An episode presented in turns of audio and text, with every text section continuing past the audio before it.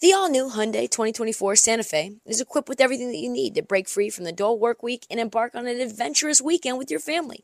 The all new Hyundai Santa Fe's features, like available HTRAC all wheel drive, standard third row seating, available dual wireless charging pads, ensure that you can take on any adventure. Available HTRAC all wheel drive so you can take on the dirt trails and kick up some mud. Standard third row seating so your whole family can experience the thrill together. Available dual wireless charging pads so no one gets stuck in the great outdoors with a dead phone. I've been so pumped to take a couple of friends with our road bikes to some of the trails nearby, and now I can bring the entire crew, my dog, and all of our gear with that third row. Learn more about the new Hyundai Santa Fe at HyundaiUSA.com. Call 562-314-4603 for complete details. On this episode of This League, we talk about why Kyle Kuzma is the face for modern medicine, why the Warriors' number two pick is probably going to be a bust, and holy shit, Kyrie Irving is finally back in the fold for the Brooklyn Nets. We also speak to Nets insider Anthony Puccio, who spills the tea on why Steve Nash might just be a puppet in Brooklyn, and we get into some listener voicemails. Without further ado, you know, some people say COVID is not funny. But in this case, I disagree. I think COVID is hilarious. Uh, not the disease, of course, or how it affects uh, marginalized peoples or the economic impact. Um, I mostly think it's funny how people are reacting to COVID. Their ability to rationalize anything, even something completely counter to what they just said, for their own economic benefit, I think it's pretty fucking funny. I think it's funny when you spin something uh, that you really want and make it sound like you're doing it for the good of the people. When someone is so obvious in their pivot, I find that to be fucking hilarious. The latest news is this it's really touching, actually. Adam Silver has decided for us, America, especially the downtrodden, the poor, the disenfranchised, that the NBA will make the sacrifice if public officials deem that it is needed and take the vaccine early before the rest of us all put our lives at risk to do the same. Brave, selfless. I I am moved. Adam Silver, the humanitarian and the American hero. I mean, get this guy a medal. Right? Yeah. I remember Adam Silver talked about his stance to Stephen A. Smith. I can't remember exactly what he said. I don't know how close it was to this stance, but I feel like it was a little different. Can you play the clip? Certainly, you know, there's there's no way we would ever jump the line in in, in, in any form whatsoever. Um, and for the most part, because our players are young and healthy without some sort of comorbidity, they will not be a high priority for vaccinations. I mean, there are some other members of the NBA community. When did that video come out?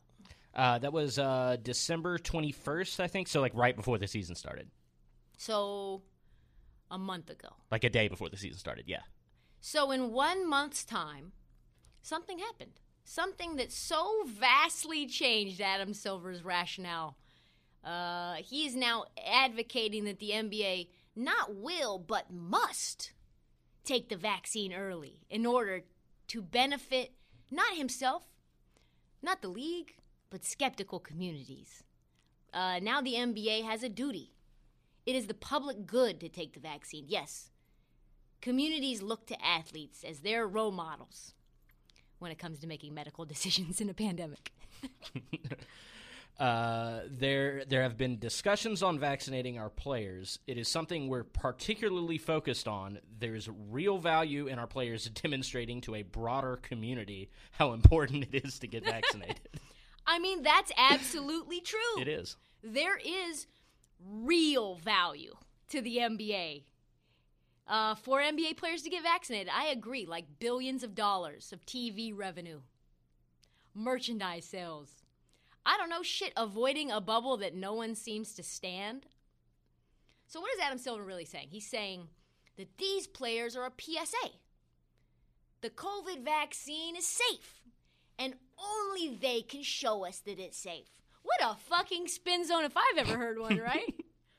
I don't know. Maybe it has something to do with the, the, uh, the Grizzlies just postponed three games. Uh, the Wizards have missed like seven games. I'm not even sure if they're still in the league or if they've been relegated to the Gatorade League. Yeah, at I this don't know. Point. Yeah, and now They- Thomas Bryant's out, so like, who do they even have? Like, Who can we run to? No one. Running up against the July deadline because Tokyo's coming around the corner, and you can't miss that. Adam Silver found a way to rationalize that because Kyle Kuzma took the vaccine and that it's safe, that that means anything to the average American. Oh, yes. Kyle Kuzma. Kuz, Kuz, yes. Show us what it means to be the beacon of hope, Kyle Kuzma. Be the face of science and epidemiology for us, Kyle Kuzma, our infectious disease expert. Kuz! We're gonna watch him on, on TV in the middle of Staples Center, in the middle of half court, sitting on a little little fold up chair with the rest of his team around him, like, ah, Kuz, Kuz, yeah. Play the music, Marty. How's it gonna go? How's it gonna go? Oh, yes, here we go. Oh, yes, oh, yes.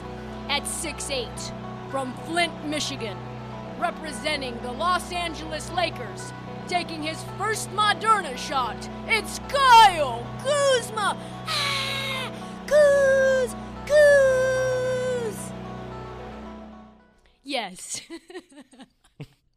Let's get the youngest, healthiest, most rich men in the country, world class athletes, to be the example for us to collectively take the vaccine. Yes, as a league, be in solidarity for us. Show us it's safe. For no other reasons but for us. Yes, there have been discussions to educate and influence the masses, those who won't take the injection without it, whenever we get it. It doesn't make any sense to have, I don't know, guys like Bill Russell or Michael Jordan or, I don't know, Jerry West. Guys who are actually in truly, da- eh, truly in danger of the coronavirus? No, it can't be them. The only thing that's going to sway the people is Kuz. Kuz! Kuz! Get the fuck out of here, this league. I love being right. I've said it a million times. If I've said it once, I've said it a million times. Sometimes I'm wrong. Those are very few, far, few and far between. But I might have been wrong when I said that Steph Curry is no Batman, because I think the jury's still out at this point. Let's be real. He is currently elevating a team of no ones. Who's on that team? Kelly, I think I can replace Kevin Durant Oubre shooting 25% from three, Yeah. 35% from the field. Yeah. he can still steal uh, Kuzma's girl. That's right. Yeah. Exactly. He can steal anyone's girl. And then you've got Eric Paschall, you've got Damion Lee, you've got guys that the casual fan has legitimately, they don't know if that's a real NBA player or not. I'm not just making up names. Andrew Wiggins, yes. I don't know what you would call him. Uh, but this roster is the fucking roster that Steph Curry elevated to beat the fucking world champs down multiple times, double digits. Impressive. Not going to lie. So last season, they had 15 wins. They had the number two overall pick, and they chose James Wiseman. Could have had LaMelo. Would have fit in perfectly like a little glove. The problem is when you choose a guy who's 18 years old and he's only played in three games in college, seven less than 70 minutes total. I mean, you risk a guy who doesn't know how to fucking play basketball. Yep. And the Warriors have a problem, a big man problem. We're 13 games into the season, and I, Marty, have seen enough. Really? I have seen enough. I know what we have. I know who he is. Let me explain. We've got James Wiseman, a seven foot, 240 pound deer in headlights. a monster. With seven foot, six inch wingspan, nine foot six st- standing reach. Dude can touch the rim without even getting on his tippy toes. And it's sick. Sometimes you see yourself and you're like, this guy could be Giannis. Holy shit, what did I just see? And then other times you're like, what the fuck, James Wiseman? What are you doing, James Wiseman? That's a lot of the time, actually. A lot of time you're like, ah, I don't know, I don't know. And you know who else is like, what the fuck, James Wiseman? Draymond Green. In that game against the Lakers, Draymond Green tried to thread the needle to James Wiseman. And what did he do? Instead of going pound for pound, athletically gifted James Wiseman against an old rickety Marc Gasol, he turns the ball over, just like boom, boom. James Wiseman should win that matchup 99 times out of 100. Everyone knows that. And you've got Draymond then in the middle of the game, like, yo, why didn't you look for the ball? Why? And he's like, I didn't see you. I didn't see you. And he's like, that's the fucking point, bro. Look for the ball. Always look for the ball. How the fuck do you not know this? You've been playing basketball for how long? These are fundamental elements of the game, James Wiseman. That was Draymond Green. He had this to say after the game. I was just kind of telling him what I feel. Uh, I think, you know, that was that was right after the play where I threw it to him in in traffic and he turned the ball over. And I was just telling him, uh, I had been looking at him the entire time down the floor. He never looked. I had been trying to give him the ball, and I was just telling him. Um, most people will say, Draymond put you in a tough spot and you turned the ball over because you shouldn't have been in that spot. I think if I give him the ball right there, he knows how to handle it. He's one on one downhill with Marcus Gasol, and I love Marc Gasol's game. I think he's been phenomenal all these years. He's a champion. I like James' chances if he's one on one downhill under control. And so, uh, you know, really just trying to get him to show him the different pictures. You know, and I, I told him, um, I put you in a tough spot. I did, 100%. But I think you can handle being in that tough spot. And so I'm going to do it again. Like, I'm going to throw you the ball in that spot again. You're going to be in transition. And next time, you're going to figure it out. I'm gonna do it again, he says. If Draymond is doing that to Wiseman in the middle of a game, you know Draymond is doing all kinds of things. Texting James Wiseman at all hours of the day. Sending him video clips like, yo, you missed this backdoor cutter here. Yo, this is a s- setting a sloppy screen here. You didn't roll to the basket here.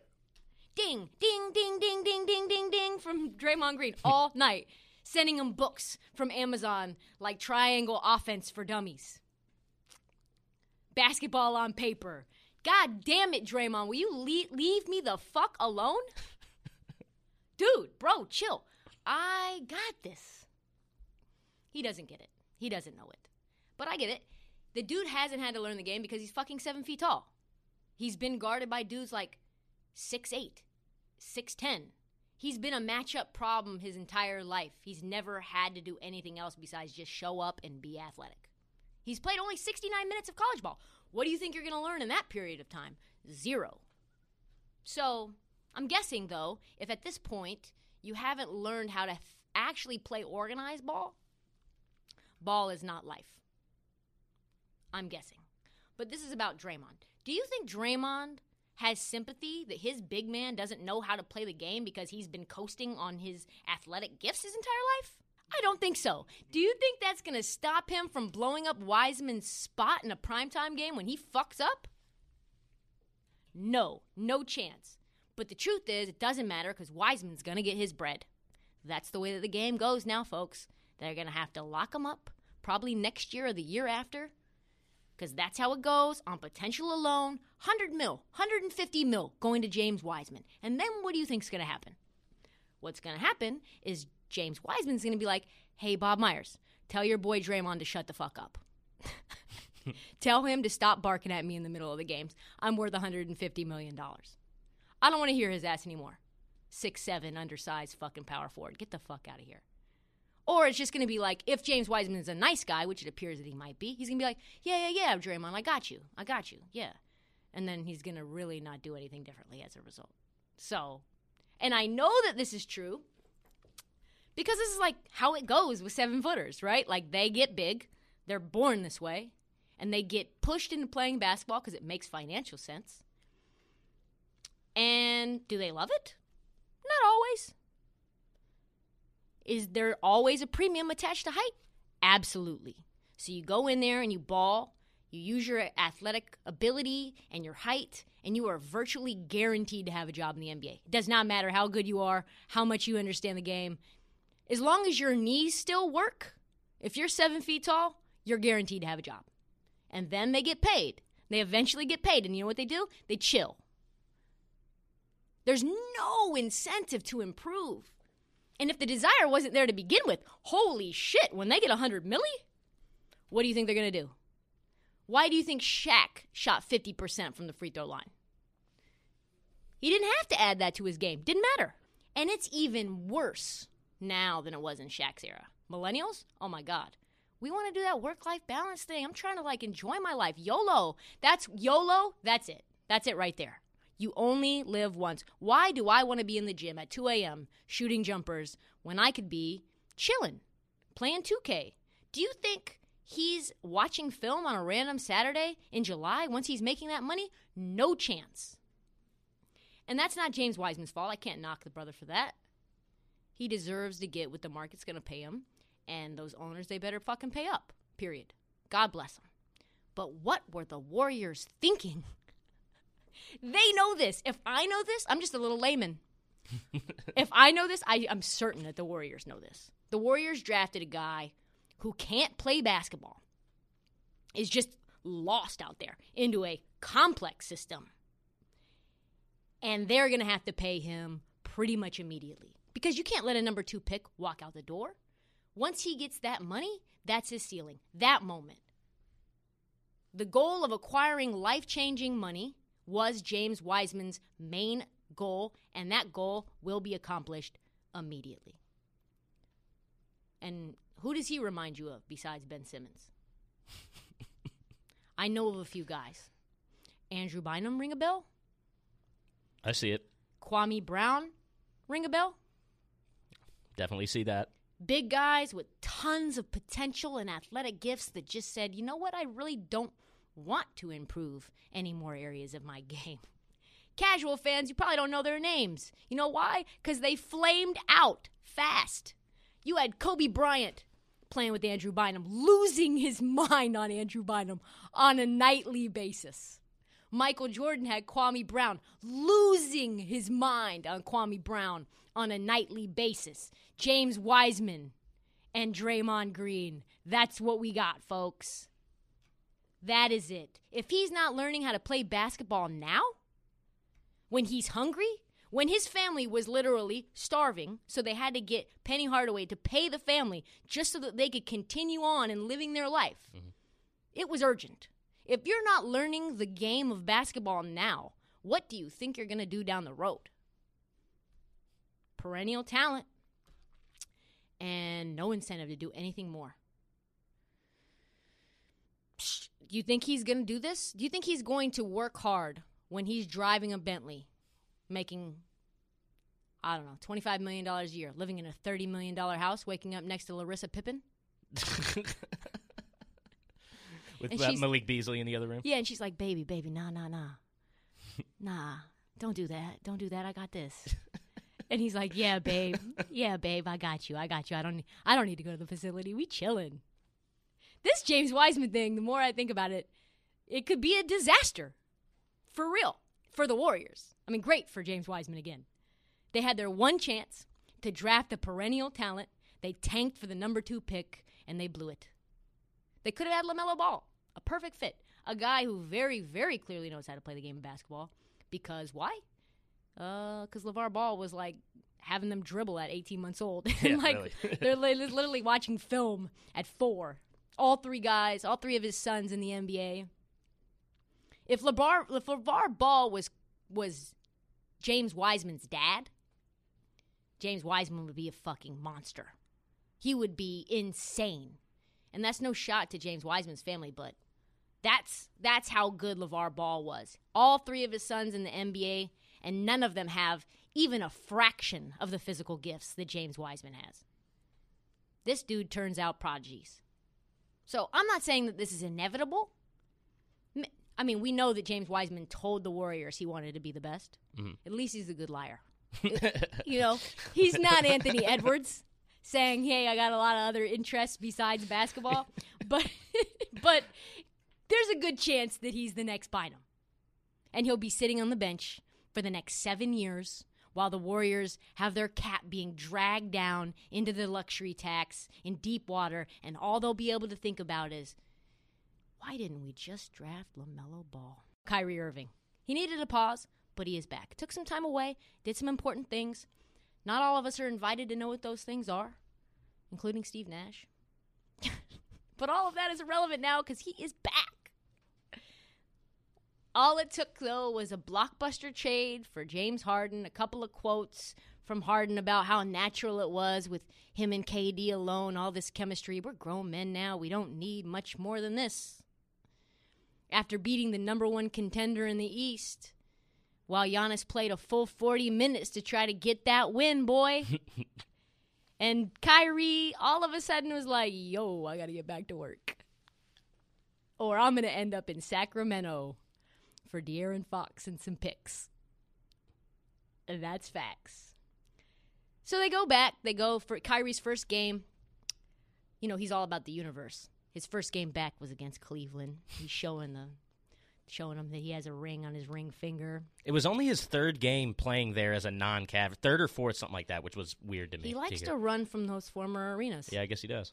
So then they proceeded to let Collin Sexton throw 42 on him and lose in double overtime. Dude, you can't break a Cleveland Cavaliers team down in two overtimes and make them succumb to your will when they have half their backcourt and that one guy only has one ankle? Dude scored 20 in a row on you. Kyrie, you couldn't figure out that the entire offense was running through Collin Sexton? He was the focal point. It was him and him alone? A guy who just missed five games straight because his ankle was messed up? Not a great start. Yeah, I mean they were favored by I think ten and a half to beat the Cavs. Like, I luckily I had uh, team total one eighteen, so hit that. Yeah, I stayed all the way away from that bet. I was nervous because Collin was a game time decision. This is about to be trouble. This team is going to be all drama all the time, and I just, I just can't keep up. So, have we officially become a Nets podcast? Because it seems like that's kind of every topic. Every single day that we're on, we have some new Nets news. I think we are. Wall to wall Nets coverage, 24 7, all the time. This league, this Brooklyn league. Harden trade, Kyrie's walkabout, KD balling out, players not talking to coaches, not playing any defense at all, an assistant running things like his name was Geppetto pulling strings on a first time head coach who he gifted two MVPs to, Marty. With his innovative waste no energy on defense, offensive schematics. Yeah, I mean, that is harsh. He deserved that first one. Agree to disagree. he did. Let's call it a developing situation. Yet again, can you play the clip? I think we have a dysfunctional organization on our hands. Still stands dysfunctional organization. And keeping up with the theme of this league podcast being an official Nets podcast, coming up right now, we talk with Anthony Puccio, Nets insider. He was the guy who was the first to break Kyrie and KD to Brooklyn. Uh, also, the first to break Harden to Brooklyn. I probe him hard on the dynamic and drama in Brooklyn, and he spills all the tea. Welcome to the show. This league, we've got Anthony Puccio, aka Pooch, here. Uh, Puccio is an insider, NBA insider, and creator of the association. Uh, do you want me to call you Anthony, or you want me to call you Pooch? Whatever you prefer. I, I never know. I never know how to introduce myself when I go to a party or something. I'm like, I'm Anthony, but you could call me Pooch if you want. no, no screwing the Pooch. Well, thanks for joining us. Uh, let's try to get right into it. Kyrie has spoken. Uh, as a guy who has been covering the Nets for a very long time, insider for the Nets, Kyrie hasn't been there very long, but you've been around for a while. Tell me what I should know about what Kyrie just said. Break down and translate it for me. Well, uh, look, I, I always try and separate the human being from the player itself. So, taking what he did say, uh, he he briefly mentioned mental health, and he did briefly mention uh, things that are going on in the country, and that all having an effect on on where he's been and why he hasn't been reporting. But uh, for the most part, Trysta, like he, he really didn't address, you know, why he was gone. And and nobody had asked him about, you know, ownership being frustrated with him because the Nets were frustrated after they saw that video. They, they were like, all right, you know, time to report to work. You know, what are you doing out partying? So, you know, nobody had asked him about that. Nobody asked him about the Capitol Hill incident. And and really, uh, I don't want to say it was a no update. You know, I, I wish the best for the person himself, but uh, quite frankly, I don't feel like we really got any answers other, other than you know personal reasons. Someone asked him whether he thought he could get the joy back, and then he kind of asked, he answered the question in a completely different, offhanded way. Um, yeah, I mean, it's an interesting part of the saga. Does this mean that Kyrie is really back in the fold, in your opinion? I mean, I guess so for now, right? I, I think that uh, it's one of those things where the Nets were so frustrated that it was like, you know, either you again, either you report or or that's it. You know, we're ready to move on, and I think that's what kind of accelerated the James Harden talks. That's what made them really up their ante to get James Harden. Um, you know, I, it just seems like Kyrie, with whatever he's dealing with, he's not finding fulfillment with basketball. So I don't I don't know if this is a long term thing. You know, again, last year he did this eight weeks where he went without speaking to the media, just randomly had a had a shoulder injury. And again, I don't mean to to kill this guy because it's clear that he's going through a lot of stuff, but uh, you know, I, I just I, he's just too unpredictable for me to say anything about him. You mentioned that um, his time away was one of the reasons that they expedited the trade deal for Harden. How do you feel, or from what you know, how is Kyrie feeling about this Harden move? And was he anticipating this move to happen prior to it actually becoming a reality? You're smiling. Uh, well, look, I, have I've never seen Kyrie Irving play. You know, he, he was the Batman to KD's. Uh, you know, he was the Robin to KD's Batman, right? And and now he's got to play the the third fiddle here. He's going to be the Ringo Starr of the bunch, and he's never done that.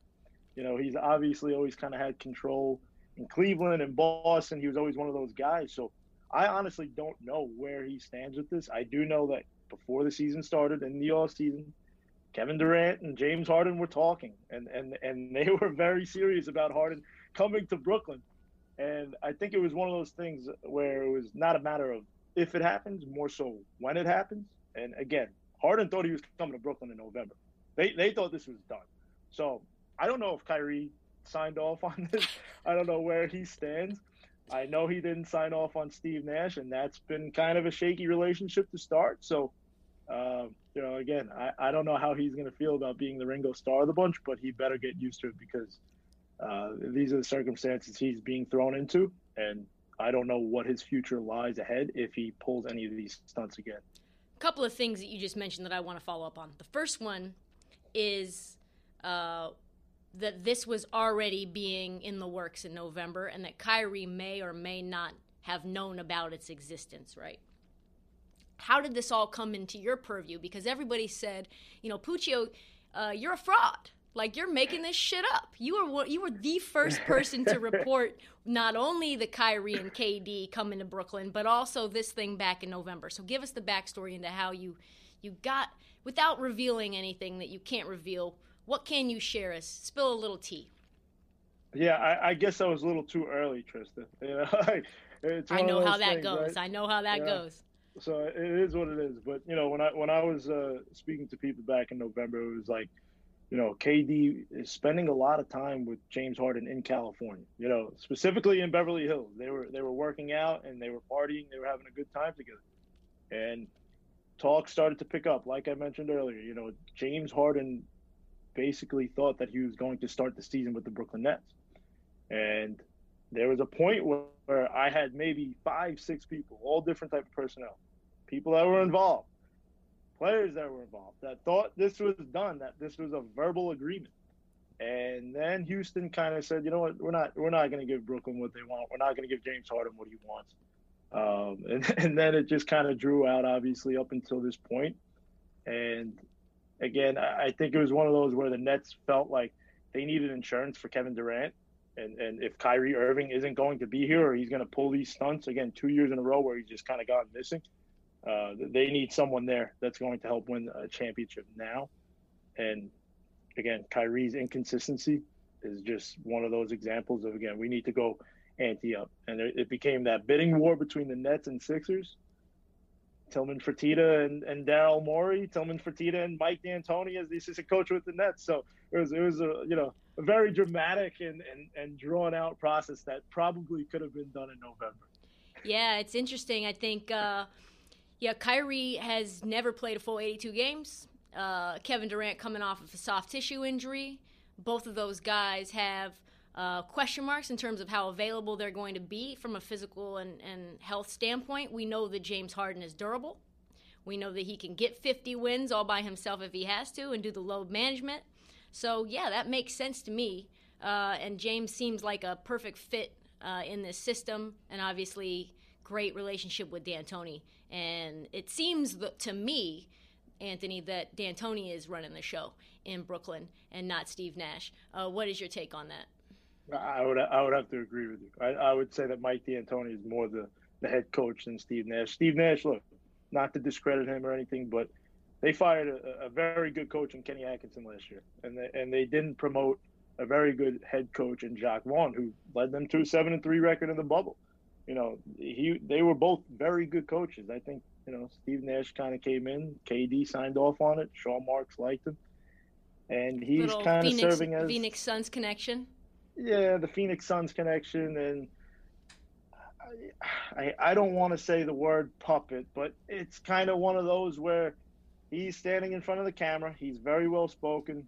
He's he dresses sharp, and he, he knows how to communicate with players apparently. But uh, it's been a shaky relationship with him and Kyrie Irving, like I mentioned, and you know the offensive system that they run is is the same that they ran in Houston, and quite literally the same they ran with Kenny Atkinson for the last three years. So yeah, D'Antoni's more the coach than, than Steve Nash right now.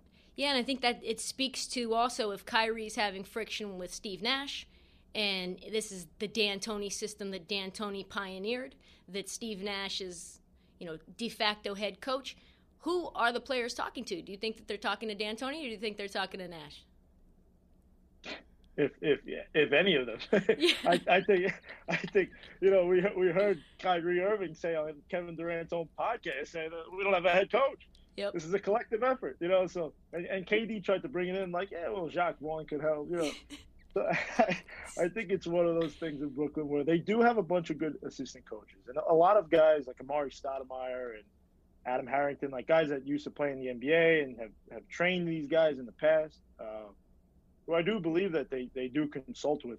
Uh, Spencer Dinwiddie before the season said a head coach is more like a, a psychologist now than a, than an X and X and O's type of guy. So uh, I'm sure they have every each player might you know they might as well have somebody that they can bank off. Of. But I really I don't really know who the head coach is of this team, and, and it's kind of shown in the early goings of the season.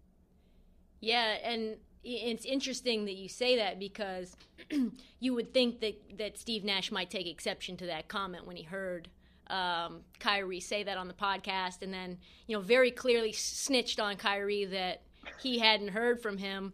Uh, in terms of what you know, and that obviously would create friction for anyone. Be like, "Yo, bro, like, just hey, can you chill and say that you spoke to me? You don't have to throw me under the bus like that." How, where do you put their relationship now? How much on the rocks is it? And like what does that actually mean for the Nets? I, I would just say inconsistent. It's it's, it's almost non-existent. Uh, you know, from just from what I've heard is that really Kyrie never gave him a chance. Like he never he never really welcomed him because he didn't sign off on it. Uh, Sean Marks and ownership didn't go to Kyrie and ask him who who do you want the head coach to be. You know, so he was he was frustrated with the organization from day one. He wanted so, Ty Lue. I don't know who he wanted. You know, maybe himself. at, this point, if he's saying that he, they don't need a head coach, you know, I, I don't know who they wanted, and I don't know who he wanted. So uh, it's it's it's a weird space, and, and him and Steve Nash, they're gonna have to figure it out because you know we're only in what game 15 of the year, you know, and there's already issues there. But watch Steve Nash in every press conference that he does. Every time they bring up Kyrie Irving's name, it's like a very, very quick, short, and stoic answer. Like, do you are you confident that Kyrie's going to come back this season? He says, sure. like, like, as you mentioned, him saying that there's been no communication. He literally he's not he's not shying away from it. He's making it very clear. Yeah, absolutely. You mentioned that you think D'Antoni is the head coach, and you mentioned the word puppet for Steve Nash. Do you also think he's a possible scapegoat if things don't work out right away? Absolutely, absolutely. Who else are you pointing fingers at? Nobody's going to point them at KD, and, and they shouldn't. You know, he's having an MVP like season right now. Again, a little early, but uh, I think I think Nash is definitely the scapegoat. The same way Kenny Atkinson was the scapegoat last year. Kyrie didn't play any games. KD didn't play any games, and somehow the guy got fired. They made the playoffs, and he somehow got fired. So, I mean, at the end of the day, I think the coach is always going to get blamed, but it won't be Mike D'Antoni that gets blamed. That's for sure. Yeah, he's waiting right there in the wings, isn't he, Anthony? Oh yeah, oh yeah. All those guys are. They're they're all. They're Jacques all Vaughn's right there too. Yeah, I mean, you know, they have they have all the resources. Tell me about the Tsais how does ownership play into this whole equation? Obviously, there's drama, and obviously, there's three guys who are going to expect to get paid a lot of money. From what I understand, the Tsais don't care at all about paying the luxury tax. They want the best of everything. Um, how would you describe them and, and the relationship the players have with them? Look, the Tsais have made their presence felt, and they made it felt from day one. Uh, the whole thing with Kenny Atkinson, they had a big part to do with that. They they heard what KD and Kyrie and DeAndre Jordan were saying, and they looked on Twitter and saw that the fans were unhappy with him, and they said that's it, you know, and, and they cut him quick. Um, so then with this this whole incident and everything that was going on, I mean, you know, they're very hands on. They they they were okay with whatever was going on with Kyrie at first, and then they saw that video, and and Joe Tsai was pissed. Like he was he was just fed up. Like he said, this is this is it this is it. So he's very hands on. You got you have to understand, Tristan. You know, the Nets had Mikhail Prokhorov as their owner before Joe Tsai. And Prokhorov, nobody knew where he was. He would be on a, a yacht in, in, in Prague or you know, he was all over the place. So when they hired Sean Marks, Sean Marks was really like the owner, he was the governor. He, he was, was, kind of like Daryl Morey before Tillman Fertitta came in. Right, right, exactly. Exactly. A lot of a lot of Nets and Rockets connections right? For sure. So, so he, so Marks had this freedom, and and when he had the freedom, he was doing everything right. You know, he turned a 20 win team into a 42 win team, into what you're seeing today. Uh, but now, you know, Joe Tsai and, and ownership is they they have their hands on everything, and, and um, look, I, I know Sean Marks is now considered an alternative governor. He got he got like promoted last week or something, and the Nets didn't publicly announce that. So he still has power, he still has say, but there are certain things that have happened, including the Kenny Atkinson firing, that I don't think Sean Marks would have uh, signed off on if Mikhail Prokhorov was still the owner. Very interesting, super interesting. Uh, so that that begs the question: Are KD, James Harden, Kyrie Irving speaking to the Tsais more so than they're speaking in, in your from your viewpoint, speaking to Sean Marks? Um, it's hard for me to say because I really don't know. I, but I think if they do have a problem, they're going straight to Joe Tsai. That's what I would I think, assume too. I, I, I would assume that they're obviously speaking to Sean Marks. I, th- I think that there is a relationship there. Obviously, you know there has to be, but uh, if there's a major issue, you know it's going straight to Joe Tsai. Yeah, and I, I heard that the wife was very involved as well. Yes, she's the co-owner. That's Clara Wu Tsai. Um, she's she's very much involved with Joe and and and helps him with a lot of things also off the court. They're fighting social injustice and and criminal justice reform and all that type of stuff. Um, I had done a story with her, and it was it was made very clear that she was the co-owner of the team, and they most recently bought the New York Liberty. So yeah, very very involved. So are you are you excited about these three? Are you skeptical about these th- three, or are you fearful about these three? You know, Tris, I, I watched these last two games and I was like, this is this is fun. Like this is this is what it's all about. Like this is what Nets fans have been waiting for. James Harden and Kevin Durant. Like it's it's unbelievable, and and the attraction that that James Harden brings on on the court, right? Those double teams, and he's able to just kick it out to, to Kevin Durant open for three, kick it out to Joe Harris shooting fifty three percent from three you know, it, it's it's a luxury. But now I have to ask myself, like, with Kyrie coming into the mix again, I mentioned that Ringo Starr effect, and not to mention two guys who really need the ball in their hands. You know, is that going to disrupt this rhythm that we've been seeing? you know, they they handled Milwaukee pretty well last night. I know it came down to a last last second shot, but they were winning that whole game. But let's be real too, Anthony. Uh, James Harden hasn't played one, hasn't practiced at all with the team. Just came in like it was pickup and ran the Bucks out of the gym. Yeah, yeah, and, and that that shows how lethal they are and how much in rhythm that they're Yeah. in. James Harden is just happy to be here. Like we we it look like I feel like I'm watching a James Harden I haven't seen in years because he's just happy. He's bought in. He wants to win a championship. He'll do whatever it takes. So part of me is like skeptical about Kyrie coming back and messing up the rhythm, but part of me is also like, you know, Kai knows that he's kind of like on his last leg here, and KD and James Harden are going to be his biggest supporters, knowing that he's going through a rough time, and they're gonna do everything they possibly can to make this work because there's that human side that does come out in you, right? You're rooting for the person as well, and you want them to get better.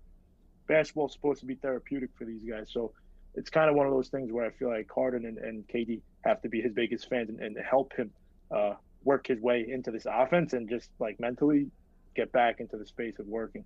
Well, and KD and Kyrie are supposedly best friends. Um, so you would think that that would make things easier. Is that changing? Is it harder to be friends when you have to work together every day? Is there anything that you're knowing about that? Well, they say you know you don't do business with friends, right? Uh, but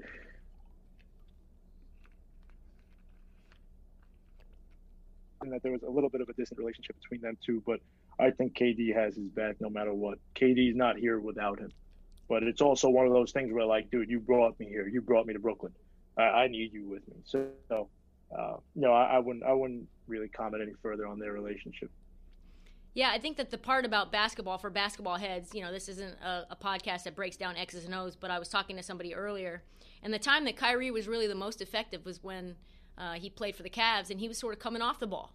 It was Bron bringing the ball up, Kyrie not taking the hits that I think now James Harden can take. You know, he's much more durable. Kyrie Irving has issues with durability, especially when he has to be the one to shoulder the burden and be the focal point of the offense. And instead of Kevin Love, now you have Kevin Durant. So I think that possibly could be an ideal scenario if Kyrie buys in. Um, is that kind of what the Nets are thinking? Or are they thinking that Kai's going to go back to being the one and James is about to be the two? I mean, Kevin Durant said that he sees James Harden as a point guard. So if Kevin Durant says it, I believe him. And I, and I think that's the best possible solution for them is to have Harden bring up the ball. But again, it's one of those things where Kyrie is used to having the ball in his hands. He's used to dribbling out the clock. So I have I, have to watch them play together. I have to see him off the ball and see if look again. You mentioned a good point. He played well off the ball in Cleveland, but uh, with this Nets team, ego, superstar egos, and all that type of stuff, I, I just I have to see them play together. There's no doubt that it could work. When it comes to talent, they have it. It's just a matter of buying it. And right now, I know two out of three guys are bought in. Yeah, no doubt. Uh, let's talk about you for a second. Tell me about how you got in uh, got into the business. So I was, uh, well, Trysta, I, I mean, I could beat around the bush. Or I could be real honest with you. You know, it, it's one of those types of things. But uh, I was, I was, I was in high school, and, and I, I felt, I, I felt some hardships. You know, I, I had gotten evicted from my home. My dad was very sick, so he couldn't work. So I was, I was young in high school, and I was like, you know, I was playing very competitive basketball. I was on the number nine ranked nationally team uh, in the United States, and I went to basically every Nets game. I watched every Nets game. So I, I kind of looked at myself in the mirror and was like, you know, I don't want this type of stuff to happen to my kids in the future. I don't want to have to deal with this in the future. Uh, not to make my parents out to be bad people or anything like that. It was just a lot of misfortune. So it was one of those things where I said, I'm good at basketball. I watch every game. I, I might as well write about it. And Trysta, I was awful at writing. Like I was I was bad. Like I, I wasn't a good. I wasn't a very good. For how many years? For how many years? You were what? You were the beat writer. Eight years. Yeah, yeah. But before I'm saying before that, I was I was this like senior in high school, like sending Microsoft Word articles around, asking you know, and and a lot of people got back to me. Like Frank Isola got back to me, Stefan Bondy got back to me, and and eventually. Uh, my former boss, uh, Tom Lorenzo at Nets Daily, you know, he, he read it and he was like, look, dude, you know, you have a passion and you're going through a lot of stuff. Like, stay persistent with it. So I, I majored in communications. I went to Nassau Community College. Uh, and I kept writing, and, and two years later, or better yet, a year later, I circled back with Tom Lorenzo, and he said, "All right, let's do it. Like, you, we're going to get you a season credential." And from then on out, I had my communications degree. I went to NYU after that. I went to St. John's, and while I was in college, I was covering the Nets full time. I was doing 7 a.m. to 1 a.m. shifts, going from Queens back to Long Island, getting in a suit, hopping on a train, going to Brooklyn, getting home 1, 2 a.m., doing the same thing the next day. Uh, and, and here I am, you know, seven years later. Now I'm covering the NBA uh, as a whole. So it's uh, it's been a crazy, crazy journey. It obviously doesn't just stop, but or the adversity doesn't just stop. But I would like to think that all of those hardships kind of propelled me to where I am today and the person that I am as well. When you beat out Woj or Shams or Mark Stein or Chris Haynes, what is what is that environment like from a competitive standpoint? Um, I'm not in the scooping business. I obviously was very wrong about my scoop uh, about Harden going to Philly, which I thought was definitely going to happen from someone very high up that didn't know they were getting played. Um, but I've heard that it's a bit of a mafioso vibe to a degree. Oh man, I tell you what. One thing is that you get absolutely killed. Like by just Twitter is just absurd. You know, like who WFAN they went all day when I had the KD and Kyrie thing. I, I got into a whole thing with those guys, Gio and Boomer, because they doubted my reports about KD and Kyrie back in April. Uh, but it's one of those things, Trysta, where like I'm pretty thick-skinned. I'd, I'd like to believe, and uh, I, would also like to believe I'm humble. But it's also one of those things where, no, like I, I belong here. Like I trust my people. I work damn hard for this, and, and just because Woj is with ESPN or uh, Stein, who is a good friend, is with the New York Times, it doesn't mean that they're better than me or they're this or that. You know, I belong in this space. So, uh, you know, it's, it, uh, to me, it's all justification, and this James Harden stuff is kind of vindication. Yeah, did you run up the scoreboard? Uh, I, I, I did a little bit of a you know some victory last, but not too much because it you know it was two months after the fact. So again, I, I like to try and stay as humble as I can. I guess. If it, if it was me, knowing who I am, I love to be right. There's nothing to me more fun than everybody telling me how wrong my insight is and then me coming out and it turns out to be true. But uh, let's do this more. You want to do this more? I would love to. All Call right. me on whenever you want. Yeah, I mean, let's do this on a regular basis. I am totally down. Uh, how do we find find you? I know you do periscopes. I know that you are the creator of the association, doing your damn thing. Um, tell everyone how to find you. Yeah, I mean, they could sign up for the newsletter, which is every day at theassociation.com. They could email me, Anthony at theassociation.com, or just type in a pooch on Twitter, Instagram, Facebook, whatever it is. They could hit me up over there. So it's very, very simple. And, and thank you again, Tristan. This was fun. No, thank you for coming on. Let's do this more. Uh, again, thanks again for coming on, Anthony Puccio. We will see you again. This is a being a de facto Nets podcast now. The Nets are now the the center of the universe, especially with everything that's gone on. For it to get to this place, I am certain that Kyrie will provide us with more nuggets that I'm going to come out and reach out to you for. So, um, believe me, I'm going to be reaching out soon. I'm here, Trysta, and thank you for no mafia jokes. That's one thing that I get a lot when I go on podcasts and radio and TV. So well, that's, it's very much appreciated. That's very unfair. That's very unfair of me. I would never do that to you. Well, I appreciate you for that. Thank you. All right, talk to you soon, bro. Thanks, Tristan. Um, all right, let's get into some listener voicemails. If Kyrie isn't going to retire, show up to work, you bum. Loving the pod, not bad for a soulless broad. Keep it up. Keep it up. Who is this dude? Why do I love him so much? so there's a little backstory behind this. First of all, my mom at one point, and I talked about this on the radio on the cousin, so this guy must listen to Sirius XM. Uh-huh. She called me soulless uh, one time. She said, Trysta, you have no soul. Because I don't actually know why she said that. I think it was because I didn't want to listen to some dumb dramatic story that she had to tell me, and I was like, "Yo, I gotta go. I gotta get off the phone now." And she's like, "Jesus, you have no soul, Tristan. Has anybody ever told you that?" And I'm like, "Well." It's coming from my mom now, so I guess it's the only person that matters. And now she swears she swears on her life she's never said that. Shout out to mom who's definitely listening to this podcast. But not to cover the same ground again, but yeah, I get why Nets fans are salty about all this. Um, but I also understand why Kyrie did it. You know, he's got things to accomplish. He ended up buying the family of George Floyd a house. Um, he's going through some mental issues. So, you know, I get both sides of it being frustrated. And the truth is, we're going to have no idea how the Nets are going to actually look until the playoffs start because they're not going to try to play defense until it's a high leverage situation. They're not going to care about winning against the Cleveland Cavaliers on a random Wednesday night. No shot. They're going to show up for the games that they think are statement games, and they're going to mail the rest in. Doesn't matter where they're seated. There's not going to be any fans. We know that. Home court doesn't mean anything at all. So who knows? If they're like a five or a six seed, who cares? As long as they're not an eight seed playing Milwaukee in the first round, I think that's really all they care about. What do you think, Marty? Yeah, I mean they are just going to score just a hell of a lot, and it, it, uh, until we get to the point where the games really matter and like seeding is really important, yeah, I don't think we're going to be seeing the most high level effort from that team. Yeah, they're still trying to get it together. Yeah, they still haven't pl- practiced together as a trio. That that deserves Mhm. noting. yeah. All right, let's do the next voicemail. How the hell did James Harden just absolutely finesse every single one of us?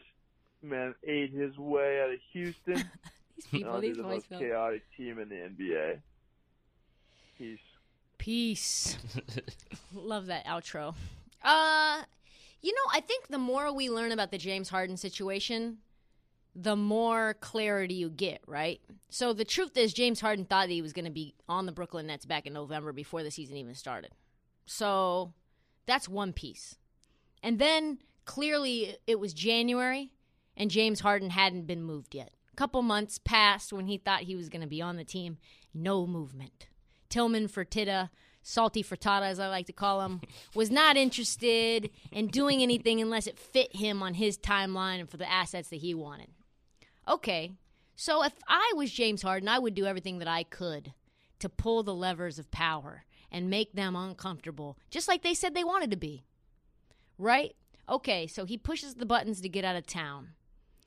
But it, it really is a Tillman Fertitta, the owner of the Houston Rob- Rockets, problem. He was the reason that this whole thing happened the way that it happened. If Tillman Fertitta would have just kept his mouth shut and stayed in his lane, James Harden would still be a Rocket right now. How do I know this? All right, let's go through the history. I've been wanting to work this in, so let's do it right now. Let's go. Tillman Fertitta buys the team in 2017. He keeps hands off for a little while. Daryl Morey doing his damn thing. He's fluid. Daryl Morey doesn't have to really ask anyone to do anything. He's the de facto owner of the team at this point, and he's one of the best at making moves on the fly. All right, then Tillman Fertitta comes in about a year later, little little more, and says, "You know what? Handcuffs are off me now." That's a quote. Handcuffs are off me now, Daryl. You need to run every single thing by me. Daryl Morey's like, "What? What'd you say?" All right. Uh, so now Morey doesn't have the ease to make moves, to make trades, to make those financial decisions that make or break in the league a second or two. And now you've got a red tape, tape crisis that the Frittata is running. What are you doing, Tillman Fertitta? He fucks up with the flow. And then D'Antoni and Daryl Morey are united. They're like, we don't want Russell Westbrook. There's only one ball. This thing has disaster written all over it. And just like an owner who's a busybody would do, he forces that trade to happen. And he says, you know what? These guys got a little cold feet. I made sure to turn the heat up on them. Now we got Russ in Houston. And it is a fucking nightmare. And then he wouldn't extend D'Antoni. He was like, oh, yeah, lame duck D'Antoni, I'm okay. His agent didn't want to get a deal done. He did me a favor. These are all quotes. Look them up. He did me a favor. And then he says, I'm not extending you the very next year after he didn't extend him the last offseason. And D'Antoni says, you know what? I'm out. I'm not going to take a bunch of one year contracts and have uh, you on have me on a little leash where I do exactly what you want to do because I'm worried about not getting extended. Right. So he says, you know what? I'm out. And then Daryl Morey's like, yo, I'm out too. I'm going to take some personal time. And they both bounce. Daryl Morey gets a lucrative contract being the second GM on a contender, and D'Antoni becomes the de facto head coach on a contender. And then James looks around and it's tumbleweeds and a guy coming off of an ACL injury that he doesn't want to play with. And he's like, holy shit, get me out. So all of this comes down to Tillman. If it wasn't for him doing all his shady things, then maybe we would have a team that was still intact. So, and you're still he's still salty, so that he didn't make he didn't want to make that trade with Daryl Morey to get Ben Simmons.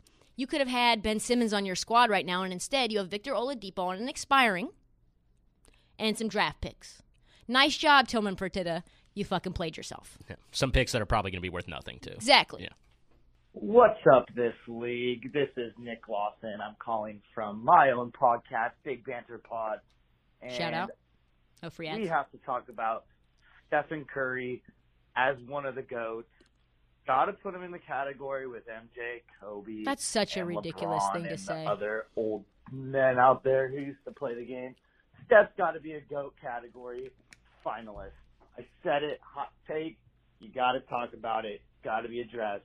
My man is a fucking savage. Thank you. I think the 415 area code is the Bay. I'm pretty sure. I'm pretty sure that man lives in the San Francisco metropolitan area. It, okay, so Steph Curry, not a GOAT. He's not one of the greatest players of all time. He will go down as probably the greatest shooter of all time. I think that's kind of not even in question. That's pretty locked up. Pretty locked up. Is he a Batman? I already said it's possible, whatever this caller's name is. So get off my back. I already walked my stance back. He's already elevating a shitty team to do great things. So I have a statement to make for this caller. If Steph Curry can take the Golden State Warriors to the Western Conference Finals this year with that trash ass roster, which we know does not deserve to be anywhere near the Western Conference Finals, I will label him a Batman and I will never recant that statement. So, Steph, go do it. I know you're not going to get to, I know you're not going to get past King Koopa. LeBron James. I know, but just getting there is enough to put you into to goat status or Batman status. So that's what it takes to get the cape. Hey, this is Kevin. Um, I live in Georgia. Um, I was calling because I don't. I think more people need to be talking about how bad Trae Young's hair is. Nice. You know, sometimes you see say you see something and you feel compelled to say something. See something, say something. And then other times you think, maybe if I don't have anything nice to say, I won't say some anything at all. But I do get paid to give my opinion. And my opinion I have been holding back for a long time. And that is I mean, I've literally held myself back from talking about De'Aaron Fox now for 5 episodes and why De'Aaron Fox cutting his hair makes him completely irrelevant on the floor. I can't even tell whether he's out there or not. And makes Sacramento probably less exciting as a result of that haircut. So I've been wanting to say it, and I've been reluctant. So this caller, it came at a perfect time. I think Trae Young, it's time, fam, to go home, to just cut it off. Just go for it. Bald, I don't know if you need to go bald, but I think your hair is it's very thin. It's translucent. It's like it's like powder in hair form. hmm You know what I mean? That that movie Powder. Yeah. I mean, hair matters. When Josh Jackson cut his hair, that was the moment I stopped believing in him. Thousand percent. Sometimes, like, imagine Collin Sexton cutting off his hair right now. What would you think? No way. You went from damn that guy has swag to rock his hair like that to wow, you really went corporate on us, Yeah. Collin. Threw, threw away that head and shoulders money. corporate Collin. We don't want corporate Collin. So tr- so Trae, it's time. Not everybody deserves or can have an S curl, and that applies to you. Cut it off, as SVP would say. Come home, Trae. Come home. That's all the time that we have for the This League podcast. Uh, please subscribe. Please rate, please review. That goes for you too, Marty. Unsubscribe, resubscribe. Oh yeah, I've been doing it. You've been doing it mm-hmm. every day? Mhm, mhm. That's that's like uh, brush your teeth, unsubscribe, resubscribe. Yeah, That's when I'm waiting on things to export. Yeah. it makes a huge difference. It's literally 33% of what puts us in the rankings. Rankings and downloads gets us advertising, and that makes me uh, happy and makes Barstool happy. So please support us. We also have this league hoodies on sale at the Barstool store. There's multiple different colors. Um, we will see you Monday afternoon. Thanks again for listening to This League.